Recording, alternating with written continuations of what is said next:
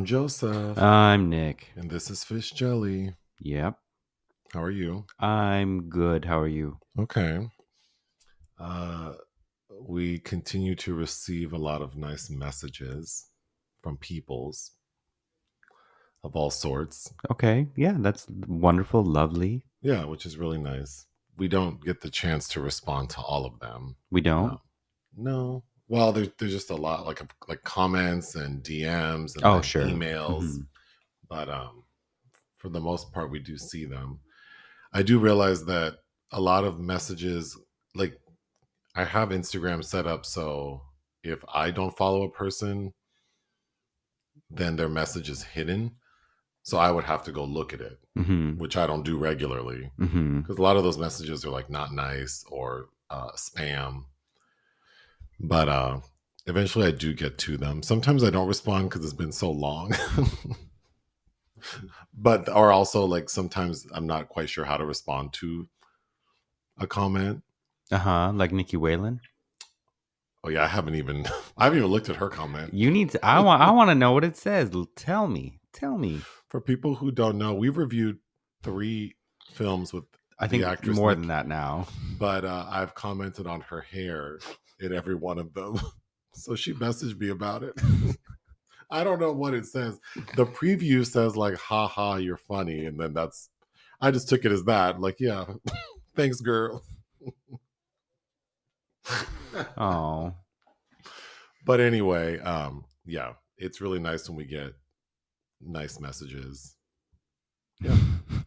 of, co- of course. Obviously, Of course. I mean, I'm used to getting, uh, you know, on other platforms, cranky messages from people. And, you know, uh, if people want to spar, go ahead. They usually end up blocking me if they want to get into it with me. But, um, yeah, I don't mind the good and the bad. I mean, it's- all part of life.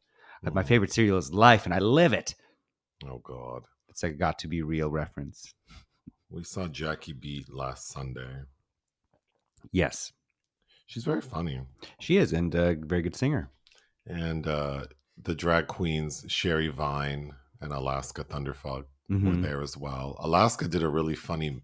Alaska and Sherry opened the show, Mhm. which is a celebration of Jackie Beats, as you said, 60th birthday. So they did like an opening number, sort of celebrating her, which of course was funny and mean. But that uh, Alaska was sort of like the halftime show, and she Mhm. did this long montage of songs, basically making fun of Jackie Beat. Like all she does is parody songs; it can't be that hard. So then she did her own, It was a tribute. which I thought was funny. Mhm. It was good. But yeah, Jackie Beats very uh her wordplay is really impressive. hmm Um yeah. It's nice seeing her like in a setting because we went to the Catalina Jazz Club. which I've never been in before, based on the advertisements of other upcoming uh, uh, uh, artists. I don't know that I'll be back, but um, People seem to like when we talk about uh, like give food and restaurant critiques. So I might as well throw that in right now. What did you think of the Catalina Jazz Club's uh, dining options? oh, I didn't need that. No, The tickets were um well, I didn't buy the tickets. We didn't buy them, so I don't know how much they were. Uh, but it wasn't free to get in. No. And then there's an expectation that we spend a certain amount of money on our like bill Mhm. in addition to buying tickets to a show, which to me is a big turnoff. yeah. Well, also the the tipping device that which is like gay church service at the end. I don't need that either. But Well, yeah, I mean, I'm happy to pay for a ticket and sit my ass down and watch a show. Mhm. But this rigmarole of like, well, doors open at six and you're guaranteed seating at this time. And if you don't show up at this time, it's like, what did I pay a ticket? f- Like, what did I buy this ticket for? right. We did end up getting a nice booth, Yes, a John Wilkes booth. slightly uh, uh, uh, obstructed view, but not the worst. Uh, yeah, there was a pillar. There, Uh, there was. But the menu, I don't know about that menu. wait, we shared a burger. We did. And we did that because our friend ordered a bunch of appetizers. well, we had also had a late lunch, I believe.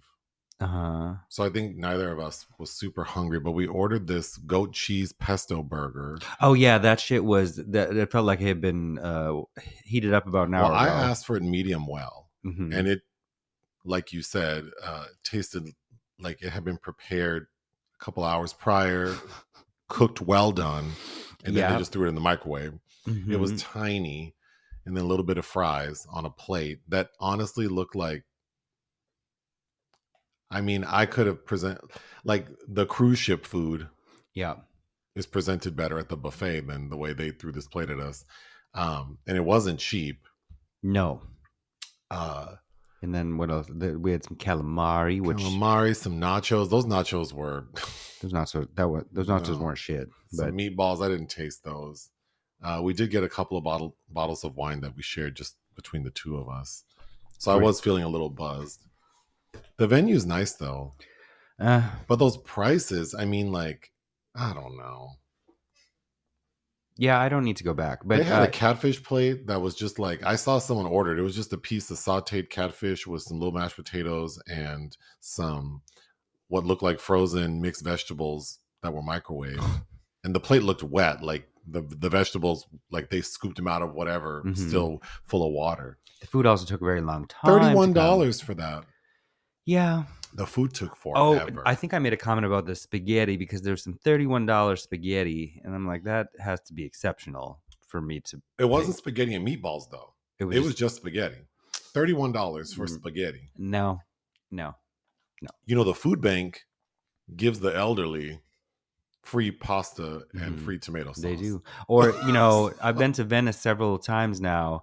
Uh, even at the nicer areas that are not just tourist traps, the pasta is cheap and it's homemade there for the most part. I just don't. I mean, I say this every time, but And I mean Venice, Italy, not Right. Venice Beach. yeah, not Venice, California. I don't understand the purpose of making a place not like it's a turnoff. So now my impression of the Catalina Jazz Club is that the service is slow, the food is subpar. Mhm. I mean, mediocre at best, overpriced. So then the idea of like going there is like, eh. That's most places to me now, though. I don't know. so that was disappointing. But Jackie Beat was funny. hmm I wanted to talk about the podcast Scamanda. It was recommended to me, and I listened to it, and I listened to all the bonus episodes. It was pretty riveting. Um, I think the production is horrible. I You listened caught to- snatches of it and it made me want to turn it off. Um, it's so repetitive, Mhm. and these people, most of the people who are talking, seem like they don't have a lot of information, and that's why they're just repeating the same thing over and over again. But for people who don't know, it's about this woman named Amanda Riley who basically faked having cancer uh, to get people to give her stuff, and she was convicted by the IRS for wire fraud, and she's the first person to receive um, a, a conviction like that uh, based on faking cancer. So it's significant for that. And she was convicted of, uh, I think, uh, coercing people to give her what was recorded was like $105,000, but that doesn't include cash, which she received a lot of, we're told, and like non financial gifts because she would receive trips, show tickets, dinners, all that. So it's pretty despicable to do something like that for obvious reasons. I think the biggest reason is like, you know, people like her what make people like me not believe anyone. So I'm very Mhm. cynical. I don't ever give money because I just assume everyone's lying. Everyone has a sob story. You walk into the street right now and you tell anyone like, I have a thousand dollars for someone who needs it, just tell me your story. Every single asshole on the street will tell you a story hmm like not everyone can be down and out. Not everyone can be like in need more than the next. It's like no one cares about the fact that there are people who actually need help. Like everyone will ask for it. Yeah. I think that's behaviors like what she demonstrated don't help this cause. But the thing that really struck me was all of the people who were willing to get on record to talk about her. And you have these people like you know, back back in 2017, I gave her fifty dollars, and I just think she, they should throw the book at her. And I always believe because my mom told me this when I was a kid, and I still follow this. You should do things because you want to. hmm That way, if it doesn't end up being what you thought, at least I feel right in my own spirit that Which is about the closest you can get to a sense of altruism th- th- that that, that there is, because I, I don't quite believe that altruism as as the essence of it is real anyway. I think it's about how at at mo at best like how it makes you feel inside. So you donated this money. This ended up being a sham. Well, you know, did did they Bernie Madoff your ass, or is it just you made a you didn't trust your instincts and gave money to this greedy bitch? I understand being frustrated. You know, if someone asked me for a hundred dollars because they need to, you know, their their car insurance is going to policy will be canceled if they don't pay it, and then I see they used it to buy a pair of shoes.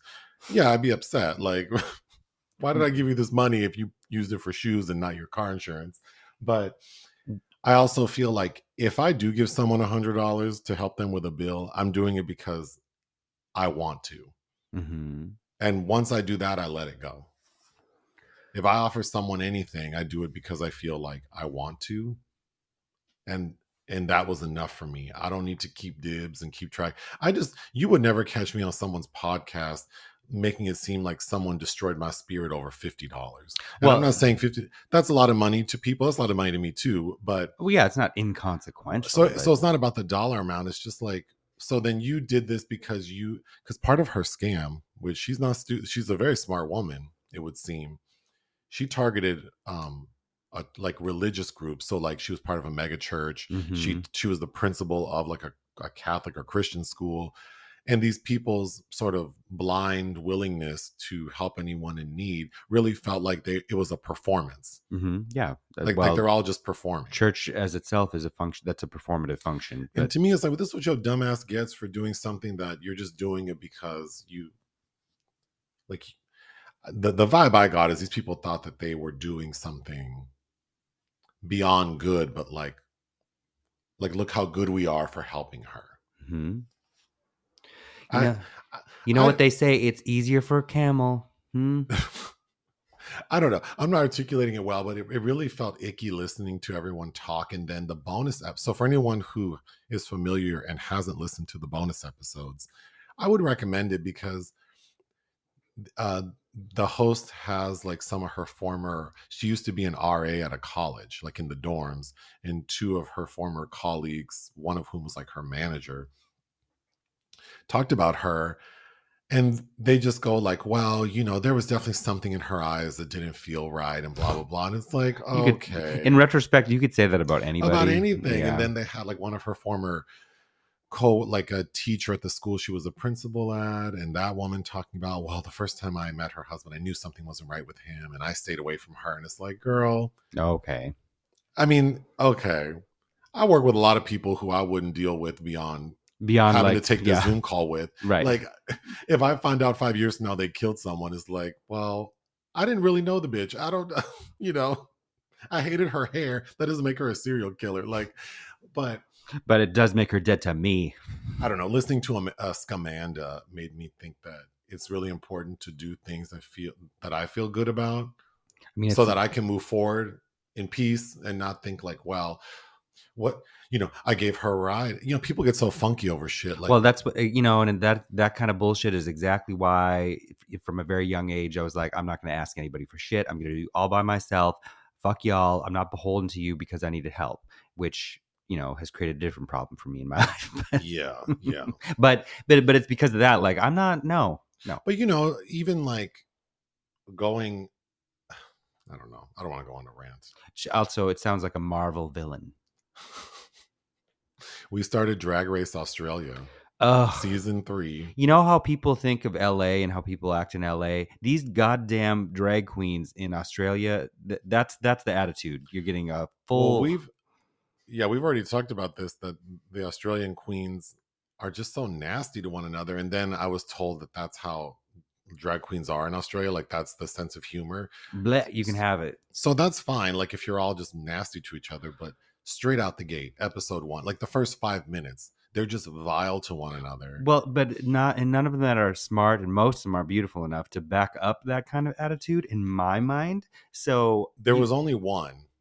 Hollywould uh Hollywould Star who's stunning. Yes. Uh and she won the first episode and uh she's she's not a very and nice lady, but I, she was funny and she backed up and she's new to drag. I didn't think her attitude was that egregious. I think she She's not the worst. Of she it, spoke no. like somebody that's young and beautiful and confident. and confident. And I don't mind. There's a difference between being nasty and being confident. But Um, still, I just I it I don't I, I don't know what I would have to get paid or what the outcome would need to be for me to get on TV and just seem difficult and nasty. That who's that dumb little that the the 25 year old that ended up in the bottom three? That white one, that uh oh, with the Ashley the- the- something. the, the very sort of uh, the the face of shaped like a brick. I'll- But yeah, all talking about how intimidated everybody is isn't it's like why don't you just worry about yourself yeah. I mean, I am difficult, but I like not to be nasty. I would it would just really bother me if oh and that one the, the amel oh my god. oh god. They- I mean, I'll keep watching. this is why we don't smoke weed every day people We also started the uh, Max series Last Call when a serial killer stalked queer New York. So we Mhm. finished the first three episodes. Episode four comes out tonight, Mhm. so I'm anxious to watch it. Um, it's it's really hard to watch, and it, there's nothing new within it. I mean, these are stories we. To, to me, it feels a lot like watching um, Dahmer Dahmer, like not just the Netflix series, but like the like various documentaries that have Mhm. been made about the story, and just how the police just weren't interested in helping this queer community, or they were uncomfortable confronting it. So this killer relied on that. Jeffrey Dahmer relied on the fact that law enforcement were uncomfortable, and that they didn't give a shit about black queer combined kids yeah. with not caring about this uh, community of black queer people. So last call echoes that. Um, Well, yeah, I, I think what's really interesting to me is you see this because this person who they've just at the end of episode three they've located his fingerprints and found uh, they've identified. him. identified him in Maine. Um, there was the the first two victims that we're talking about in the series are these two closeted older white men and how they were treated in the press versus the uh, Puerto Rican street hustler. I mean, right because they call the you know the the two white the older white men they're like married businessman socialite and then they get to the puerto rican it's like crackhead prostitute Like, You know? but I believe the director of the series is the great nephew of that oh the bisexual guy the sex worker. Yeah, I Oh. think it's that that's him that who's on camera. Um, it's moving it's it's powerful you know what's unique about this one in comparison to maybe like a dahmer one is that we have a lot of people who were involved during that period in the early 90s in that community trying to figure out what happened knew the victims well, I mean, this is New York, not Wisconsin, Yeah. so there is a level of activism here that yes is unparalleled to other parts of the country. so it's really interesting to hear firsthand like the the the sort of vibe of well, the ripple effect of trauma is significant. You know, So so it is moving. I would highly recommend it. Um, but yeah, I mean it's pretty upsetting. mhm. And even to hear the documentarians, I, I I wonder how they got clearance on some of the interviews because it's clear that some of the law enforcement agents um, weren't maybe they didn't understand what the angle of the documentary is because we do hear one ask like why do you keep asking about like the gay stuff Mhm. and it's like well because we're clearly trying to show that your department didn't do its due diligence because you don't give a shit about these people yeah, because you get these people saying that being gay isn't relevant, and it's like, well, of course it is. or even the family of the Puerto Rican gentleman who was killed. I mean, clearly, and and the I I guess the documentarian who is related to these people, like having them on there, you know, it's clear that they were uncomfortable and unaccepting of And- their and- gay family member, still speaking of him in euphemistic terms, or or not even acknowledging that he was gay. Yep. So it's it's very interesting but hard to watch. Uh, Mhm. moving on, you wanted to talk about Venice. Oh yeah, so the Venice Film Festival has unveiled its program, which is you know after uh, Guadagnino's challengers had to pull out uh, per MGM, and I think was shoved in early 2024 uh, for release. Everybody was thinking that oh we're we're gonna end up getting a bunch of Italian films in the competition, and oh my god, this is a very exciting lineup. Well, tell us about it. Um, I'll just mention very briefly uh, a, a couple two that I, or two or three that I'm excited about. But Ava DuVernay, uh, o- her film Origin is competing. She's the first. There have been uh, black women, well, Alice Diop at least that I can think off the top of my head that competed last year. But uh, DuVernay would pe- technically be the first African American woman um, to compete for the Golden Lion. Uh, so I am. Uh, I hope hopefully we'll have time to read the book that's based on before uh, the festival. But that is very exciting to me. Uh, Bertrand Bonello's The Beast with Léa Seydoux and George MacKay, which is based on a Henry James novella, but like very loosely. Uh, there was another film at Berlin this year that I, I quite liked that was also based on the same novella, The Beast in the Jungle by Patrick Chiha. Uh, a, a surprise edition. I don't think anybody knew uh, Ryusuke Hamaguchi of uh, Drive My Car was working on a new film, but he was, and it, his Evil Does Not Exist is going to be in the competition.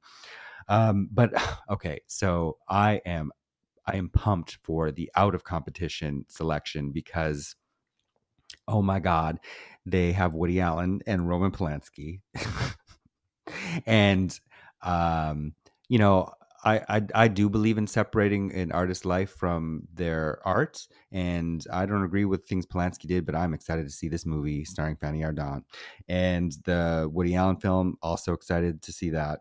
Uh, William Friedkin the has a new film, his first narrative since I think Killer Joe in 2011. Harmony Korine, Richard Linklater, and Liliana Cavani, who has not had a new film in decades. Uh, and I'll bring her up again later based on what I'm reading right now. But uh, yeah. And then in the Horizon sidebar, you have uh, that that Macedonian filmmaker who did You Won't Be Alone, that witch movie that you and I both really liked. Oh yeah. And I liked his uh, film he did right after that, Of an Age, the gay film. Uh, he has a new film in Horizons called Housekeeping for Beginners. Uh, Japanese artist, filmmaker Shinya Tsukamoto, Tsukamoto's House of Fire. Uh, and then in the other sidebar, uh, Venice Days, they are premiering a new Isabelle Huppert film, Sidonie in Oh. Japan. Uh, so, of course, I'm very excited for that. And that is the directorial debut of a director named Elise Girard. Very nice. Let's take a quick break. Hey, it's Kaley Cuoco for Priceline. Ready to go to your happy place for a happy price? Well, why didn't you say so? Just download the Priceline app right now and save up to 60% on hotels. So, whether it's Cousin Kevin's Kazoo concert in Kansas City, go Kevin, or Becky's Bachelorette Bash in Bermuda, you never have to miss a trip ever again. So, download the Priceline app today. Your savings are waiting. Go to your happy place for a happy price. Go to your happy price, Priceline. Films released we didn't cover. The Beasts. Uh, this was at Cannes 2021, I think. It's uh, it was a out of the special screening. Uh, Rodrigo Sor- Sorogoyen, and I actually saw this on the plane going somewhere this past year, so I didn't even. It's decent enough, I think, for a watch, but I, based on everything, you know, we have a lot going on, so I didn't feel like rewatching after having just seen it. But it stars Marina Foy and Denis Ménochet as a French couple. They're expatriates living in Spain, uh, farmers, and the locals do not get along with them. And he has a temper, the husband, and he ends up getting his ass murdered Oh, uh, by the locals. And then there's, you know, you can kind of, I think you can kind of predict where that goes from there. But uh, it's interesting. Next, Bobi Wine, the People's President. I don't know if his name is pronounced Bobby or Bobby. Oh, Uh, but- excuse me. It's about the Ugandan opposition leader, musical artist, and activist uh, Bobi Wine, who has opposed the 35 year regime of Yoweri Museveni. Uh, yeah, Uganda is not a good place to be gay. Uh, that, that That's what I know about Uganda. I think, Uh-huh. what was that? I saw a documentary called Call Me Kuchu. I, I'm pretty, I should actually. God, that was over a decade ago. But uh, anyway, I, we didn't. You passed on this, so I didn't push it. But it's directed by Moses Bwayo and Christopher Sharp. Sons of Summer. ugh, this didn't appeal to me. And it's directed by, it? it, yeah, of course. Oh, Uh, it's directed by Clive Fleury, uh, and it's a surfing drama, and oh, it stars Isabel Lucas, who I can't stand. oh. Uh, she's that boring-looking Australian white woman. You actually did her hair. You don't even remember doing her hair, but you did it. Oh, let me look her up. She looks crazy. She looks dead behind the eyes, and everything I've seen her in. I, I thought she had gone away. Damn. Uh, I I just she's blah. You might as well cut her out of your movie. Anyway, uh, that Oh, God. um, let me see. Oh, you know, she looks like someone. yeah, a bland looking white lady. Oh God, I'm not saying that.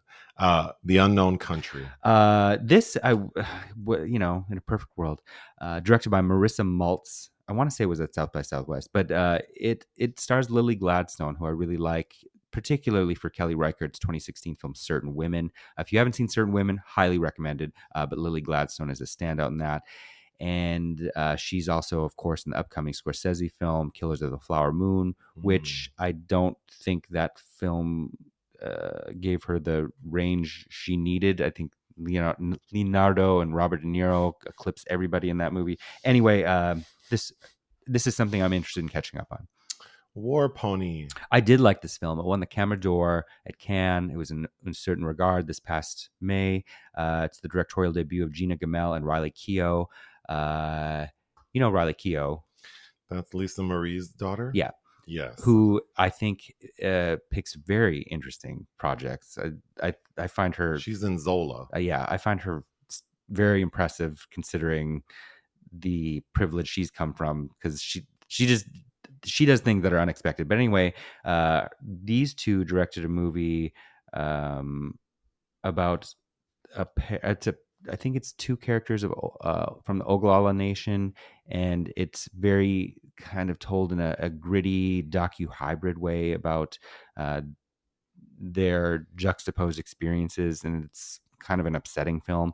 Uh, you weren't interested in watching it, so we didn't. But this is a film I would recommend catching up on. Mm. Projects of interest. There may be a Galaxy Quest series. Well, so the news that I saw, which is technically unsubstantiated because I didn't see any um, uh, out, outlets I trust uh, saying this news, but that there's there have been year for years they've been trying to make a Galaxy Quest series because even uh, Paul Scheer was working on that for a while. Somewhere. Tall John Shear. Mhm. Oh, Uh, but now it's rumored that Sigourney is definitely going to be involved with the series. Oh. again, I didn't see a major news outlet carry that, so who knows? I don't need her to do that. Uh, I'm fine with new, weird, interesting projects she could do, but whatever. movies watched for fun. An Officer and a Spy. Speaking of Polanski, uh, I because I finished reading that uh, book on the Dreyfus affair, which I referenced last week. The. Richard Dreyfuss affair. No, no, Richard Dreyfuss did star in a movie about the Dreyfus Affair, which I watched. Oh, Don't act surprised that we talked about it on last week's podcast because I watched Prisoner of Honor, directed by Ken Russell. is that the one with the autistic child? No. Oh. Yeah, Richard Dreyfuss is about to come up again something else we're going to Oh, drag I'm him not sure for. what you're talking about then. well, I brought it. Up. Well, you apparently weren't paying attention, uh, but I, I talked about it briefly. I can't produce this chicken shit gig and pay attention to you at the same time. Well, I mean, and and there you go. Uh, I get like 10% of what you say, generally. okay. Well, But you talk enough that 10% is still more than I get from most people. so you're still a wealth of information. anyway, when I read that book, and it, because I wanted uh, some uh, additional perspective on uh, this case before watching the Polanski film, which was never released in this country, but I have a copy of.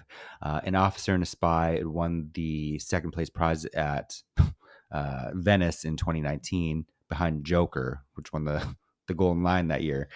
Anyway, uh, yes, this is definitely much better than the Ken Russell TV movie where everybody's speaking English uh, with Jean Dujardin uh, and uh, Louis Garrel. Uh, I have to say, I thought it was, I think it was a very well done. It's a very well done film.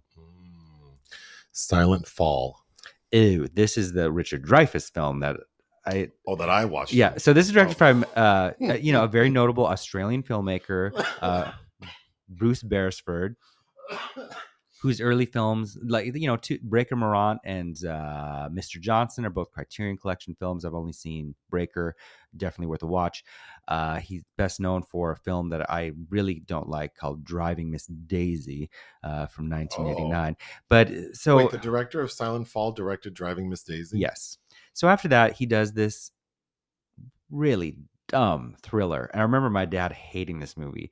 So, I, but I'd never personally watched it. It's the directorial, or it's the debut of Liv Tyler, uh, and Linda Hamilton had nothing to do but have some dry hair.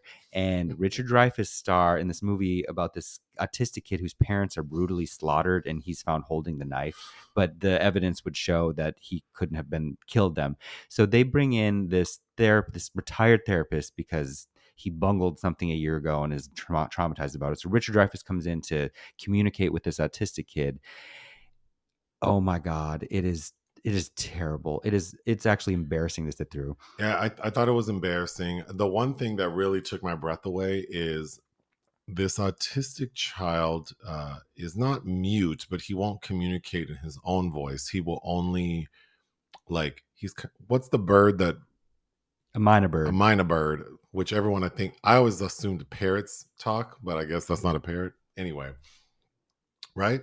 I d- well, I'm, there it is a bird, but uh, no. But when people think of talking birds, don't we think parrots talk? Yeah, and parrots can be taught to talk, but like that, but I, myna birds I, are better at it. I think in in nature, myna birds do that. Whatever the bird that like repeats words it hears. This little autistic boy will. At first, we're told he repeats like things he watches on TV, but only in front of people he trusts. So his sister, Liv Tyler. But then his therapist, Richard Dreyfuss, he begins to trust him. And then when this boy is like repeating things, it's clearly not his voice. He's like lip syncing. Mm-hmm. Oh, it looked terrible. It looked terrible. It sounds terrible. Oh. and then I don't know how this little boy was directed to behave, but he has this look on his face. it's just I yeah, it, I would be curious to know what other people think. It's laughably bad. And it and it competed in Berlin. Mm. Moving on, Fear of a Black Hat. Okay, I really liked this. It, this feels like the sort of like uh the smart man's version of CB4. Yeah, I was gonna say that, Yeah. uh, which I, I kind of want to rewatch because I've only seen that once, and that's directed by Tamra Davis. But this feels much. I mean. CB4 is an effective satire, and I do enjoy it. It also seems to have more of a budget, and clearly you have a big star in CB4, Chris Rock. Oh yeah, yeah. among other people. But this one, yeah, feels a little more. uh They even do. I, I think you you might have uh, gone to bed by the time this. It has a really nice um, moment where it's acknowledging how Martha Wash was Oh. not uh, Giving credit. given credit because it, it's it features a singer like Martha Wash who is going toe to toe with this this Asian, I think a Japanese woman that's in the music videos claiming to sound like this black lady. And- Shout out to Martha Wash. uh, but yes, I really like this mockumentary about uh, a group called NWH, which is, of course is a, a, a nod to NWA, and uh, Rusty Cundieff, who directed who directed one of your a, a, a personal favorite of yours, Sprung, Sprung. and a personal favorite of mine, Tales from the Hood. But uh, this is the best use of himself also on screen. I think he has. I I think he's just as good as somebody like Mario Van Peebles. I think he's really funny. Um, the characters, there's one of their uh, members is Tasty Taste, uh, but they are being interviewed by the documentarian interviewing them in this uh, is played by Kasi Lemmons, uh, who I also thought was kind of funny and cute. But yeah, I think that's if you haven't seen that, it's definitely worth a watch. yes. Style Wars. So this is the first, I'm, uh, and I'll be bringing this up because I'm writing this piece on hip hop turning 50. But um, this was technically technically the first film, a documentary that introduced hip hop to the public, uh, directed by Tony Silver. It's only an hour and nine minutes, but of course, uh, hip hop uh, encompassed a lot more than just music. Um, it's graffiti artists, it's dancers, uh, breakdancing, and you know, early films that are technically hip hop oriented tend to focus more on dancing and graffiti artists. And this film is all about explaining what bombing is, which is, you know, all these artists uh, painting the subway cars, much to the chagrin of law enforcement, for instance. But this was the only way that that this was like the burgeoning local celebrity going on. And I think the documentary's interesting. But what's funny is you get this black mama who's seven, I don't know, she's like 17, who is so upset and disappointed that her son is bombing these subway cars. Did I see some of this? you saw some because you came in and you're like, you were asking me what I was watching, but just so pressed. Oh God! One night you put on Eight Mile. hmm I've never seen Eight Mile. I haven't seen it since it came out. and I- I watched a little bit of what you were watching, and I didn't need to finish it. it's not a bad film. Um, No, I. Well, go ahead. Say what you were going to say. I'm not the biggest. Well, okay, there's two Eminem songs that I like, and one of them he did with D12. But I, yeah, I don't like him as a screen presence or anything. But it's an interesting film exercise. I do like Kim Basinger, and she's reuniting with uh, Curtis Hanson, who would also directed her in LA Confidential. And it, it, I think what's interesting, if we're talking about the evolution of hip hop and film, and I think the notion, like the biopic as a, a subgenre, is a legitimizing thing, right? So Mhm. you have this white rapper who gets the first major biopic about a hip hop artist, and that kind of there was a a, slow trickle of others, obviously, that followed after that because of the success of this film. But I, I don't know. mm, Yeah, I, I never envisioned having to watch it again. Uh, it's nice to see some people like Anthony Mackie, uh, who I wouldn't have known who he was at the time that I saw this as a as a kid. Uh, I thought was kind of impressive in it. It's you know it's sad seeing Brittany Murphy now. Uh, Michael Shannon is the one that's sleeping with Kim Basinger. so there, it looking back, it's interesting. People I wouldn't have been aware of then, who I'm you know very aware of now. Yeah, uh, we went to a friend's house uh, for a uh, sloppy Joe party, which is not a, euph- a euphemism for anything. Thank we, God. we really did have sloppy Joe sandwiches. and a potato bar, a Which- baked potato bar. Yeah, he he had a uh, a baked potato bar, which is fantastic. But I have and the sloppy joes he made with some really nice. Uh, what kind of buns were those? Those are? Hawaiian bread Oh, was that Hawaiian Mhm, bread? that he uh, he had toasted them, to- buttered in, them. in burger. but uh, the sloppy joe uh, mix he made was very good, and I thought it was uh, really good on top of just a plain baked potato, hmm which seems kind of healthy. I could have used some fried mushrooms with that, but that's Ugh. You know, I don't like mushrooms. I know you don't, but That's I do. probably my least favorite food item. Not every mushroom is equal, but uh oh yeah, fried mushrooms like oh a portobello. Anyhow, during the sloppy Joe party, we uh, watched the Hot Chick, and I don't think I'd ever seen the Hot Chick. Well, we I also hadn't seen this since I was, the year it came out, but I I own it. And uh during the pandemic, I think somebody that was living with us at the time. Oh, oh no, we had a friend come over and we watched it. Um, and We you did? you, you must have gone to bed. Oh, But yeah, I, I'd seen it in the past couple of years. um, it's obviously like a super stupid movie and story. yeah, but it's it's actually pretty funny. um, it is very funny. I do think, uh, yeah, I I really can't even. I don't have any thoughts because it's like it's so stupid. It's hard to critique, and then it's 2003 One? one. So obviously there are a lot of like cringy moments, but I think considering the time, they are funny. It's very queer positive. It is because uh, one of the main characters, her little brother, appears to, uh, if not be gay, be a little cross dresser. Mhm. But um, the way it's handled seems sweet, and And then there's a, a Korean bl- black girl who's also having trouble uh, her racial identity. yeah, navigating her identity. It's it's about embracing yourself. but- yeah, I think the overall message is fine. I didn't care for the Rachel McAdams character. I think she did a good job. she does, but I think just as a character, it's like, mm, Yeah, uh, and obviously she was too old to probably play that. Even and that was before Mean Girls.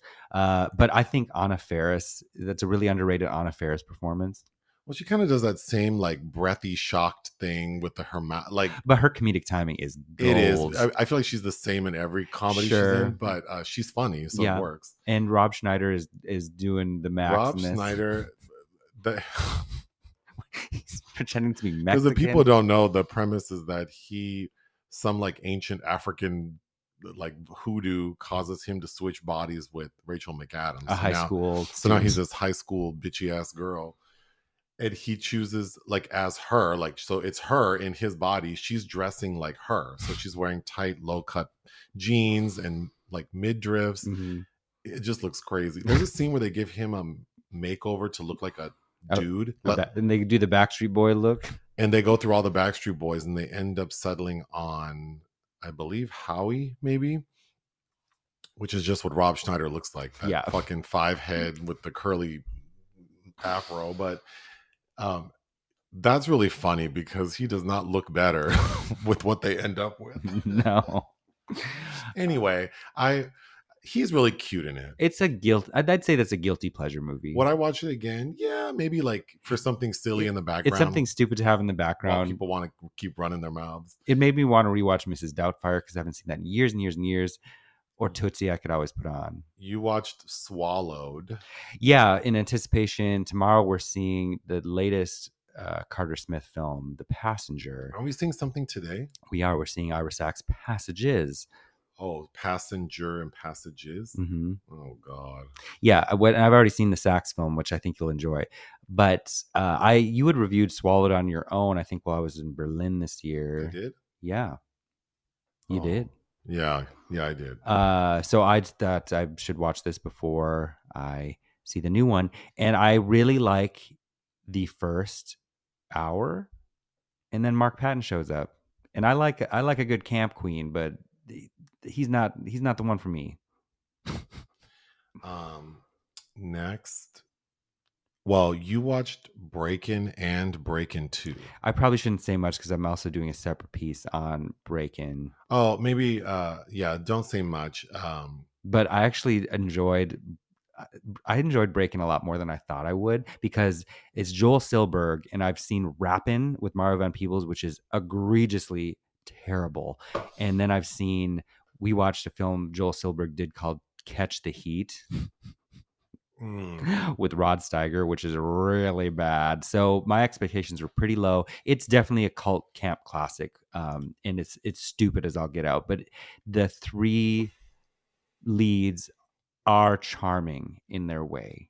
I uh, yeah, Breakin' was better than I thought it would be, and definitely better than Breakin' Two. Breakin' Two could be funny. I mean, I think it would be. I would go like if a cute little indie theater around here had a screening, I would go. Breakin' Two Electric Boogaloo. Yeah, it was cute. it, it's cute. It's I, uh, you know, they take ideas and run them into the ground. Of course, it, it blows my mind that these both came out in 1984. But Lastly, last night I I don't know why we did that. Well, because we were we had watched we'd watched Kiss the Girls recently. no, but what did we watch? Oh, we had finished uh, the last episode of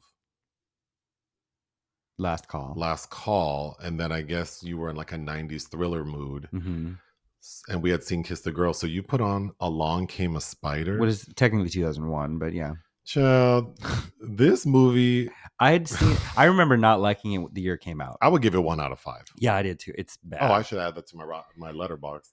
Yeah. It's, oh, Ugh.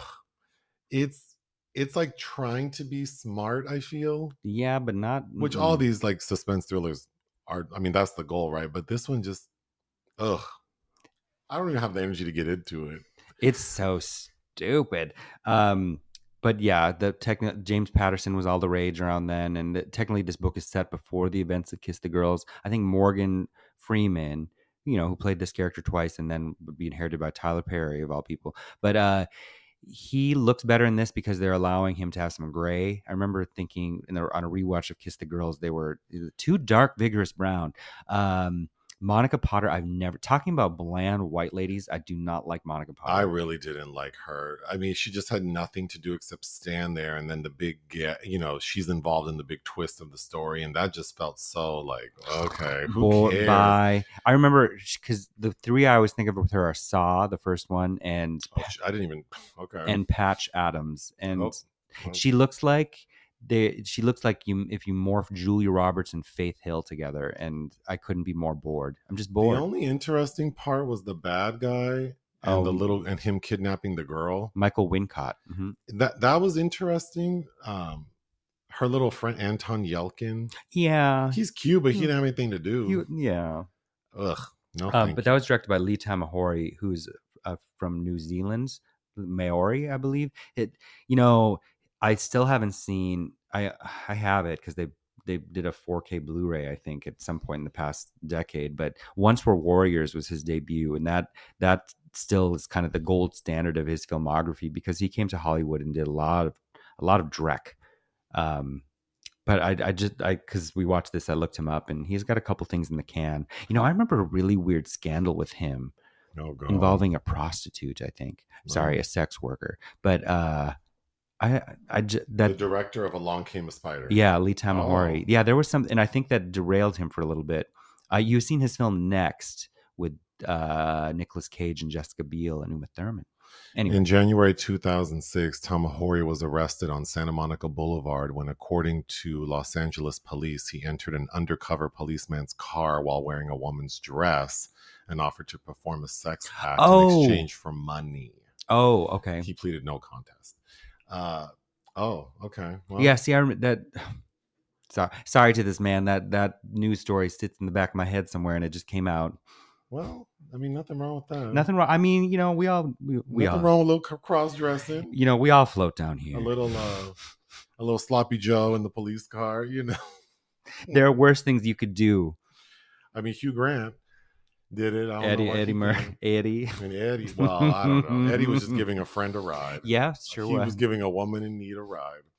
Okay, we have a few minutes. Uh, unfortunately, there are entries in the obituary section. Randy Meisner died. yeah, uh, basis for the Eagles. Okay. Uh, do you know? So when I was, You know, my mom told me she learned how to speak English partially from watching um, or listening to um, the Eagles um, and the Beatles. really, And Hotel California, she I remember her saying was a song that helped her learn English. I love that's a good song. I ha- I I feel um conflicted because when I was in an undergrad and I worked at Sam's Club for the goddamn Walton Company and was miserable every day. Uh, they and I was a. Can they, they make these children these customer service managers? What you all doing? I didn't know what I was doing. Anyway, they had you know because they sold you know huge TVs there, and they had a DVD release of um, the Eagles in concert. So, and this would have been probably like 2005, six, somewhere in there, whenever that was released. And do you know that that apparently that DVD sold like hotcakes to the Sam's Club members? So they insisted on playing it all day, every day, for months and months and months. That feels like in the 40 year old virgin when in that Best Buy type store. Mhm. Aren't, aren't they playing something on repeat all the time? I, you know, and when the manager would go upstairs, I would go turn that shit down, and she'd come down and get pissed. She's like, "This stuff needs to be loud." oh my god, I hate. I got so fucking tired of the Eagles. when I was managing the the hair studios, um, those people were so tired of me because all I would ever do is play um, uh, the Janet like the Janet Jackson station on Pandora or Spotify. Yeah, but that's the station. You get more than one artist. you do, but and, and they knew like when I would walk in, they would change the station because they would try to play like other stuff. Like, and no, not while I'm here. We not gonna not rep my girl whenever I walk in the room if I can help it. um, and then of course Sinead O'Connor died. Yeah, I, I had a I had a poem I found that I think was interesting. I'll save for the end. But yes, that's very sad. I have seen her in concert. I think in 2008 in Minneapolis, and uh, yeah, I don't know, very uh, talented and outspoken, and uh, I don't know, uh, troubled also. But th- yeah, that that saddened me to hear about her. She was only 56. Mm. Well, she had a lot of personal like health, mental, physical issues, and She did, but the world certainly didn't help her with that. Well, I think, you know, becoming famous and then not knowing how to play the game, right? I mean, there's like a machine, and when you go against it, then things just get harder. And I'm sure, like, Well, you know, she uh, because she died. There have been a lot of quotes and retweets and memes about an interview she gave in 2021 about how people said told her that she'd fucked up her career by tearing up that picture of the Pope on SNL, and she was like, "I didn't fuck up my career. I fucked up the career of the people handling me." Because it meant they couldn't capitalize off of me. And it just meant that I would have to, and I'm paraphrasing freely here, but that she would have to spend her life performing live, which she did um, you know, it's also hard on your body to spend decades performing live. But uh, I don't know. I, I think that what she did was also commendable. I, I I don't know why she did it, and uh, I mean I remember it. I I I think that from a marketing standpoint, it was a really stupid decision to make, and I think people will shoot off their nose to spite their face. Uh, then I'm very much that type. and you're like Yeah, that, and I am. to me, it doesn't make sense to me. I feel like you'd be more effective if you learn how to like infiltrate and spread from with you know infect from within very subtly.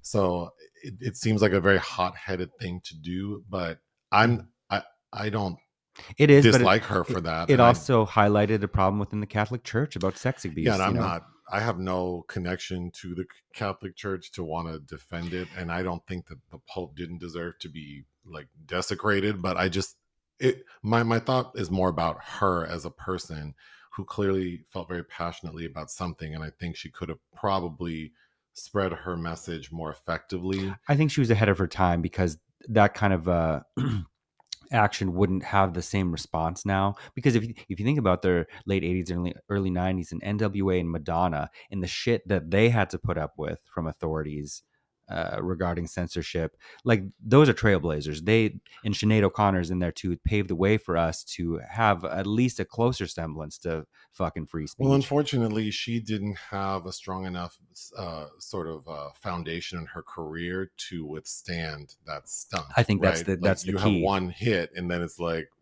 and you're not even from this country. Versus, you know, NWA was more niche, right? Because it's like subversive that this like black rap group. Because obviously it's like white kids buying the music, so they re- so the more controversial they get, the more the white kids want it Mhm. and then within their own community they're not a problem so they're Right. going to be fine and they all you know for the most part that genre of music flourished and then madonna was already so popular that it just made her even like like a lot of things when you're told you're not supposed to Well, want it you then know, people want it. But Sinead O'Connor's like she's not giving people anything they want. She's just doing something like she didn't have anything to give that people wanted right? Like sure. she didn't have this huge catalog of music that it, people were dancing to or hmm partying to or so I, I mean i just feel bad that she's but but i don't know her. I was reading about her and I, russell crowe posted this really long thing about her and as he told us recounted a story a, a recent story uh, an a encounter he had with her that was really touching but yeah i that's my impression of her is that she had a lot of issues and probably was not well treated after Definitely not. No. she kind of peaked. But we need to take another break. Another day is here, and you're ready for it. What to wear? Check. Breakfast, lunch, and dinner? Check. Planning for what's next and how to save for it? That's where Bank of America can help. For your financial to-dos, Bank of America has experts ready to help get you closer to your goals. Get started at one of our local financial centers or 24-7 in our mobile banking app. Find a location near you at bankofamerica.com slash talk to us. What would you like the power to do? Mobile banking requires downloading the app and is only available for select devices. Message and data rates may apply. Bank of America and a member FDIC. The secret movie today was my choice. I chose the 1990 American superhero film Teenage Mutant Ninja Turtles Uh-huh. because we watched the new animated Teenage Mutant Ninja Turtles Mutant Mayhem Mhm. last week. Yep. and our review comes up tomorrow, Monday, um, which we both really liked. Yes. So I thought let's revisit this, and then you know the the podcast title will be Teenage Mutant Ninja Turtles. So I'm sure this will get more clicks than uh, an average episode. But um, I'm sad that we watched it. I even wrote down that um, I'm glad we watched this after Mutant Mayhem. I'm glad I didn't watch this before the new one, or I wouldn't have agreed to see it Ooh. because this shit is Well, okay, so I have fo- I do have memories. So I'd have been six. So my uh, my mom was pregnant, I think, with my sister, um, and I remember going to the Iron Gate Mall in Hibbing, Minnesota, and she took me because I liked Teenage Mutant Ninja Turtles, and she took me to this movie, and it's but I haven't seen it since that time, and it's weird rewatching it because there are images that there were there were stretches of the film that were coming back to me. Yeah, I watched it in 1990. I remember being taken with a group of other boys to the theater, and that was a very uncomfortable situation because I never fit in. So I remember kind of like if there were like seven or eight of us, it was like me by myself, kind of away from the group. And whatever theater we went to, there was like an arcade. Mm-hmm. So I remember kind of like being off on my own, Mm-hmm. like waiting for the movie to start because I didn't have money to play the arcade games. So I'm just like standing there. I also remember going with that same group to watch Gleaming the Cube. oh God, with Christian Slater. Yes. But anyway, this movie, the story four teenage mutant ninja turtles emerge from the shadows to protect New York City from a gang of criminal ninjas. Obviously, this shit is like dumb as hell. It's based on a comic book series. It was a cartoon that, of course, I watched as a kid. Same. hmm Uh, but man, this thing just suffers from like it's clearly for you know a certain age group, and I don't think that it gives. I don't think the humor. It doesn't really give anything. I don't. Uh, It's just like martial arts fighting with like dumb costumes on. I don't think the choreography is good. I think the cinematography is The subpar. cinematography is inconsistent at best. Like, it- But you know, this was technically an independent film because it's credited as being the most profitable independent film until Blair Witch Project at the end of the decade.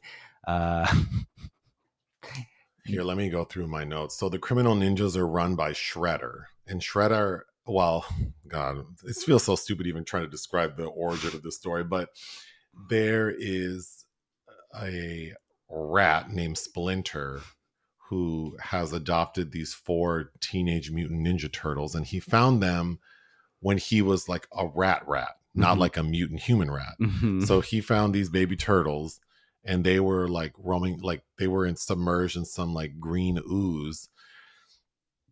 So he took them. The rat was also exposed to the ooze, took them back to his home in the sewer and realized that they were growing into like humans, like, like human mutant animals. So Mhm. they're really smart and sophisticated. But And they big. look like rats and turtles and they're big. with very well defined legs and arms. And Splinter used to have um, like a mentor who was like a martial artist. So Splinter knows like martial arts. Yeah. And his mentor had an arch rival.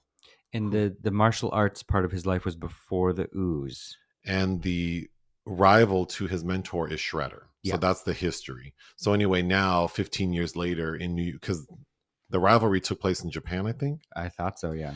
But now they're in New York City and Shredder runs this like child labor ninja He's brainwashed. Organization. He's brainwashed all these little children from various backgrounds uh, in New York to uh, Steal. to steal things. hmm and learn ninja fighting, I guess. It's almost like he's a mixture of uh, oh somebody from Mortal Kombat and Fagin from Oliver Twist. There's a lot of product placement in this movie. Lots Burger of- King, Domino's, Pepsi. I was reading about that because while Domino's is featured in the film, for people who don't know, the Teenage Mutant Ninja Turtles love pizza. When the film was released, there was an enormous, like, multi-million dollar marketing campaign with Pizza Hut for the release of this film, even though it's Domino's in the movie. Weird. Okay, so I didn't think it was funny. I don't like how it looks. Um, I didn't like the lead female played by Judith Hoag, I didn't either. who I thought looked like if you mixed Mackenzie Davis and you said Jay Moore. Once I once I uh, decided that I thought she looked like Jay Moore, I could not unsee Jay Moore. Oh, I hated her screen presence. I hated the way that character was written, and then come to find out she's not in the subsequent There's two sequels, sequels after this because of her um, nasty attitude. Apparently, I yeah, she, she she complained too much. So they didn't invite her back. Uh, But I, re- you know, the, the things I remember about seeing April O'Neil on TV in that yellow coat when she's in the subway and is getting attacked. Um, I, it it's just I, I, it was the weirdest sensation watching those scenes. I don't know. Okay, the new movie coming out this week, the cartoon, I loved it. And I think, I mean, there's just so much about it I love, but the four turtles in the cart, the new movie, are so likable Yeah, and cute, and everything out of their mouth is funny. And it, it's timely, but I feel like it won't feel dated in 20 years. This shit just feels like, what are you even? It's so lame. It's just like they took whatever popular words were being used in 1989 and just threw them in this movie. But these turtles are not that likable.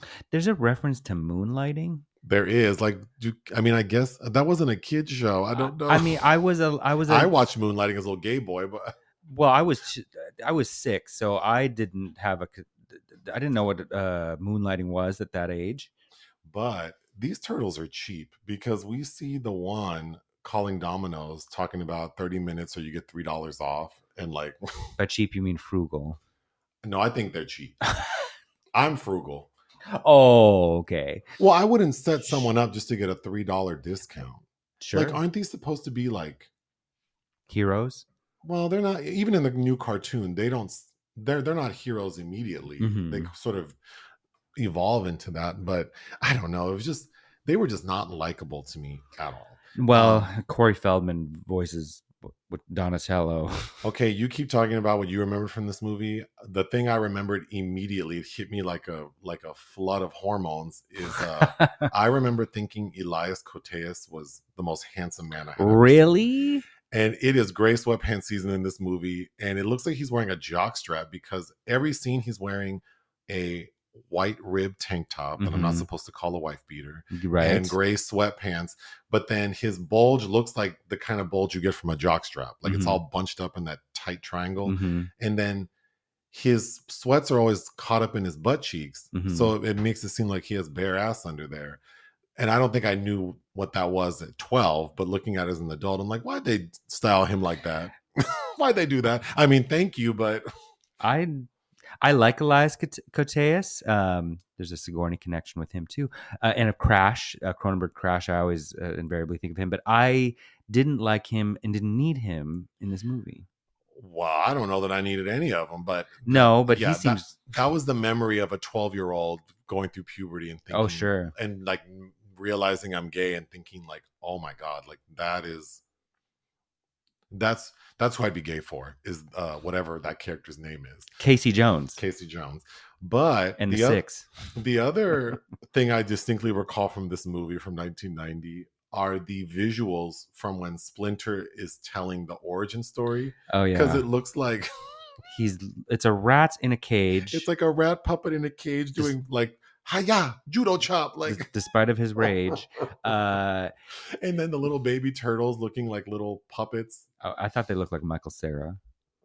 they're they're cute but Uh. it looks so cheap and crazy and then they make it look like kind of fuzzy or uh, grainy like oh Mhm. that's what the past looks Like, like giving me like I don't know if it was trying for a dark crystal vibe, but uh, oh it does kind of have that vibe it's just it's just not good. And then Kevin Clash is doing the voice of Splinter, who's doing Asian voice. for Uh, people who don't know Cl- kevin clash is the gay black man who voiced elmo yeah, so i think it's funny that he's voicing Splinter. splinter who's supposed to be japanese i mean that's I mean, I guess rats don't have ethnicity. Maybe they have species or breeds, but I yeah, don't know. He's talking with like what sounds like a Mr. Miyagi type. he definitely is. I mean, and as a kid, you wouldn't know, like you know, Uh, I have bigger fish to fry with this movie, so I'm not going to go in on Kevin Clash playing Splinter. But it once you realize that it's funny to me. uh, okay, you said something that made me laugh. Uh, wouldn't these turtles smell like shit all the time? Because they live in the sewer and they're just stomping around, and it's like there's when the first time before they go to April O'Neil's apartment, there we see a shot in the sewer where there's a lot of water and it's wet, and then she's got these little pumps on. It's like those your I was like, girl, your shoes would smell like shit. And then I'm, I'm like, why they would smell like poop? But why didn't someone in the this screenplay is terrible? Someone needed to comment on how these turtles smell because the turtles are also supposed to be refined. Like they don't eat because they even make a joke like, "Oh, I like to put like bugs and shit on my pizza," and then Mhm. they're kidding. Mhm. And then at one point, one of the pizzas is like moldy, and they they throw it away. Mhm. So they're supposed to be kind of refined. But then you smell, you know, you smell like shit. There's, Yeah. there's no way. We don't see them bathing or doing any sort of grooming. Like, no, not at all. and then Splinter looks raggedy as hell. Splinter looks, yeah, He, looks, like he's about to die. So at one point, one of the Ninja Turtles, Raphael, gets beat up and he's near death. And it looks so stupid. There isn't a bruise on his ass. It's like, what is it, all internal bleeding? And then they have to move to like the countryside. So Very Godfather, Elias like the Godfather. April O'Neil, yeah. And then the four turtles move like far away to like reset. And Raphael, they put his ass in a bathtub all crooked and crazy. I know he had back problems after that, but And then they're trying to make uh, April O'Neil and Casey Jones have a romance. which was like, I mean, you can see it from a mile away, but it also makes no sense.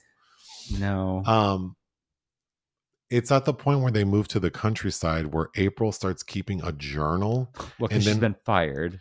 and then she starts. She's drawing pictures of the turtles, and we're getting narration of her journal entries. That was terrible. The, Terrible. the, the turtles are now four again. There's a moment when Elias Koteas is massaging Judith Hoag, Mhm. and she's not wearing a bra, and you can see her little areola bumps. And Mm. I, I thought that was a bit much for a kids movie, but he,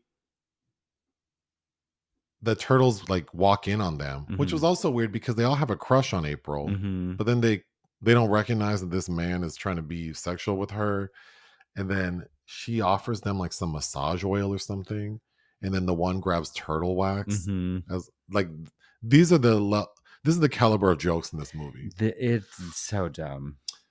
You really had a problem with how the red and the purple turtle looked. I didn't like their heads. You were like, they are so ugly. oh, I like the other ones were cute. they were cute. But I do agree with you. The head shape of the the red and the purple were different, and they did look kind of like not nice. They look like the Goombas from uh, the Super Mario Brothers movie with Bob Hoskins. Oh my god. So I guess there's like they there's like a supernatural component to it because they can communicate with the spirit of Splinter. So they do so at like a campfire. And he's Mhm. basically telling them goodbye because I'm dying. That that was whatever. So there's a joke made that I thought was in really poor taste. I know it's 1990, but on the way back from the countryside, they have the four turtles in the back of the truck, like in the truck, like the Mhm. bed of the truck, and then the two humans are in the front. And when they get out of the truck, one of the turtles says, "Now I know what it's like to travel without a green card." Uh-huh. So to me, that meant oh, like crossing the border Yep. legally.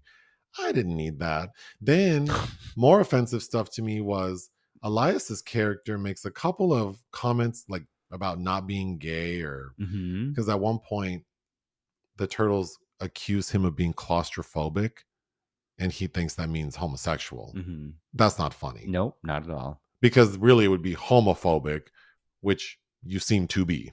Mhm. So you don't even like I don't think that joke works.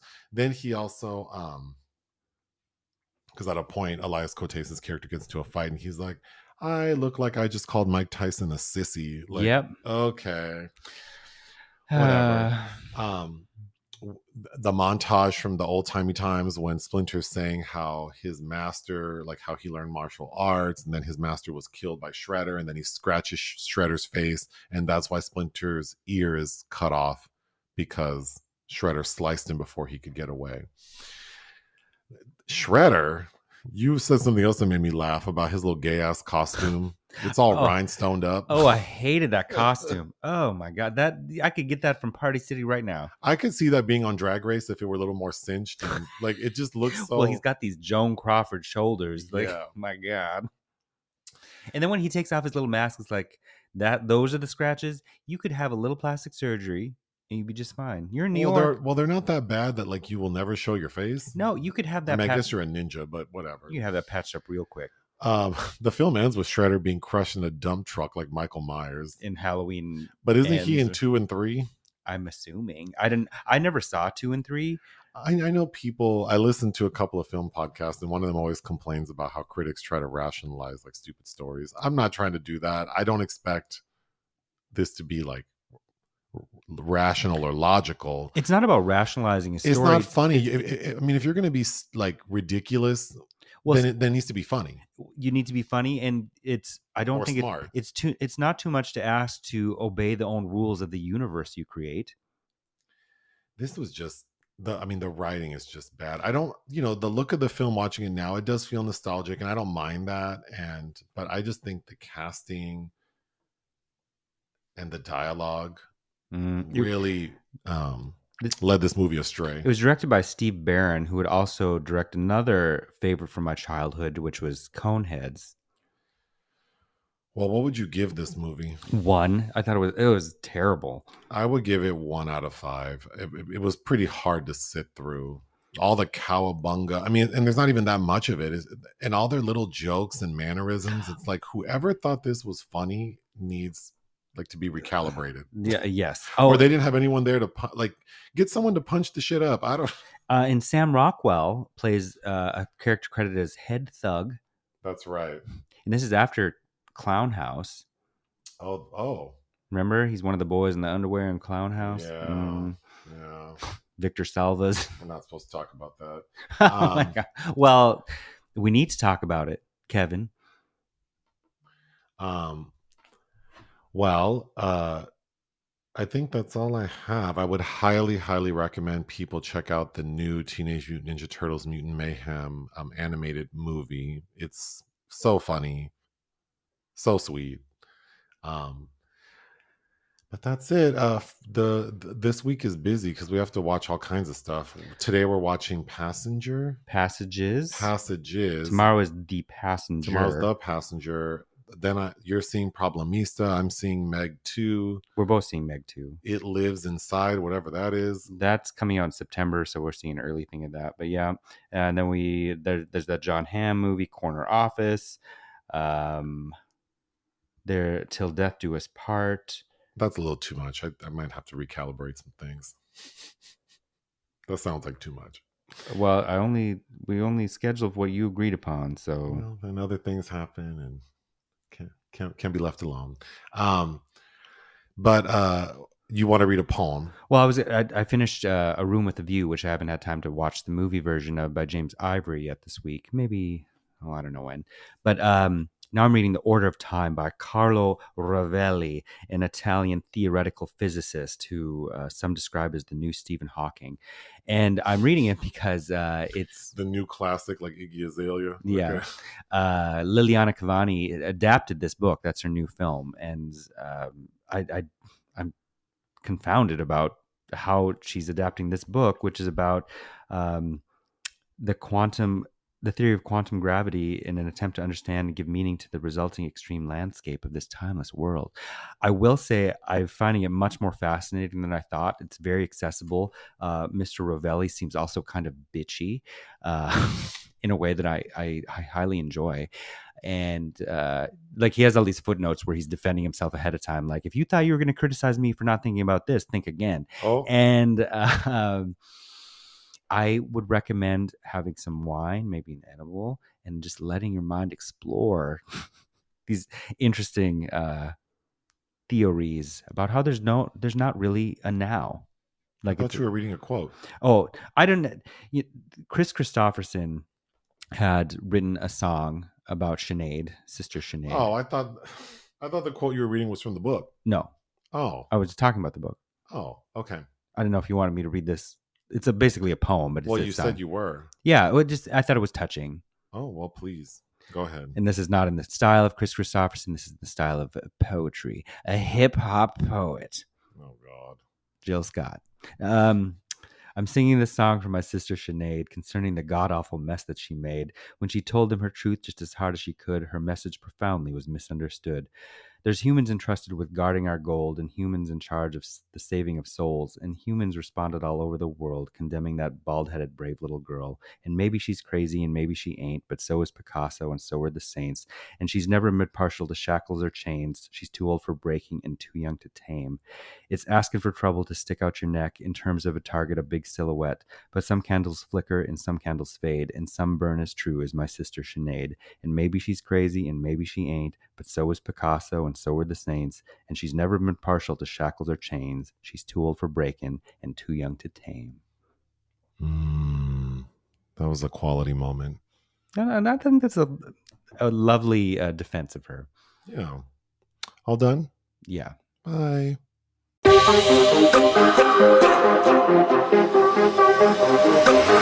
Huh.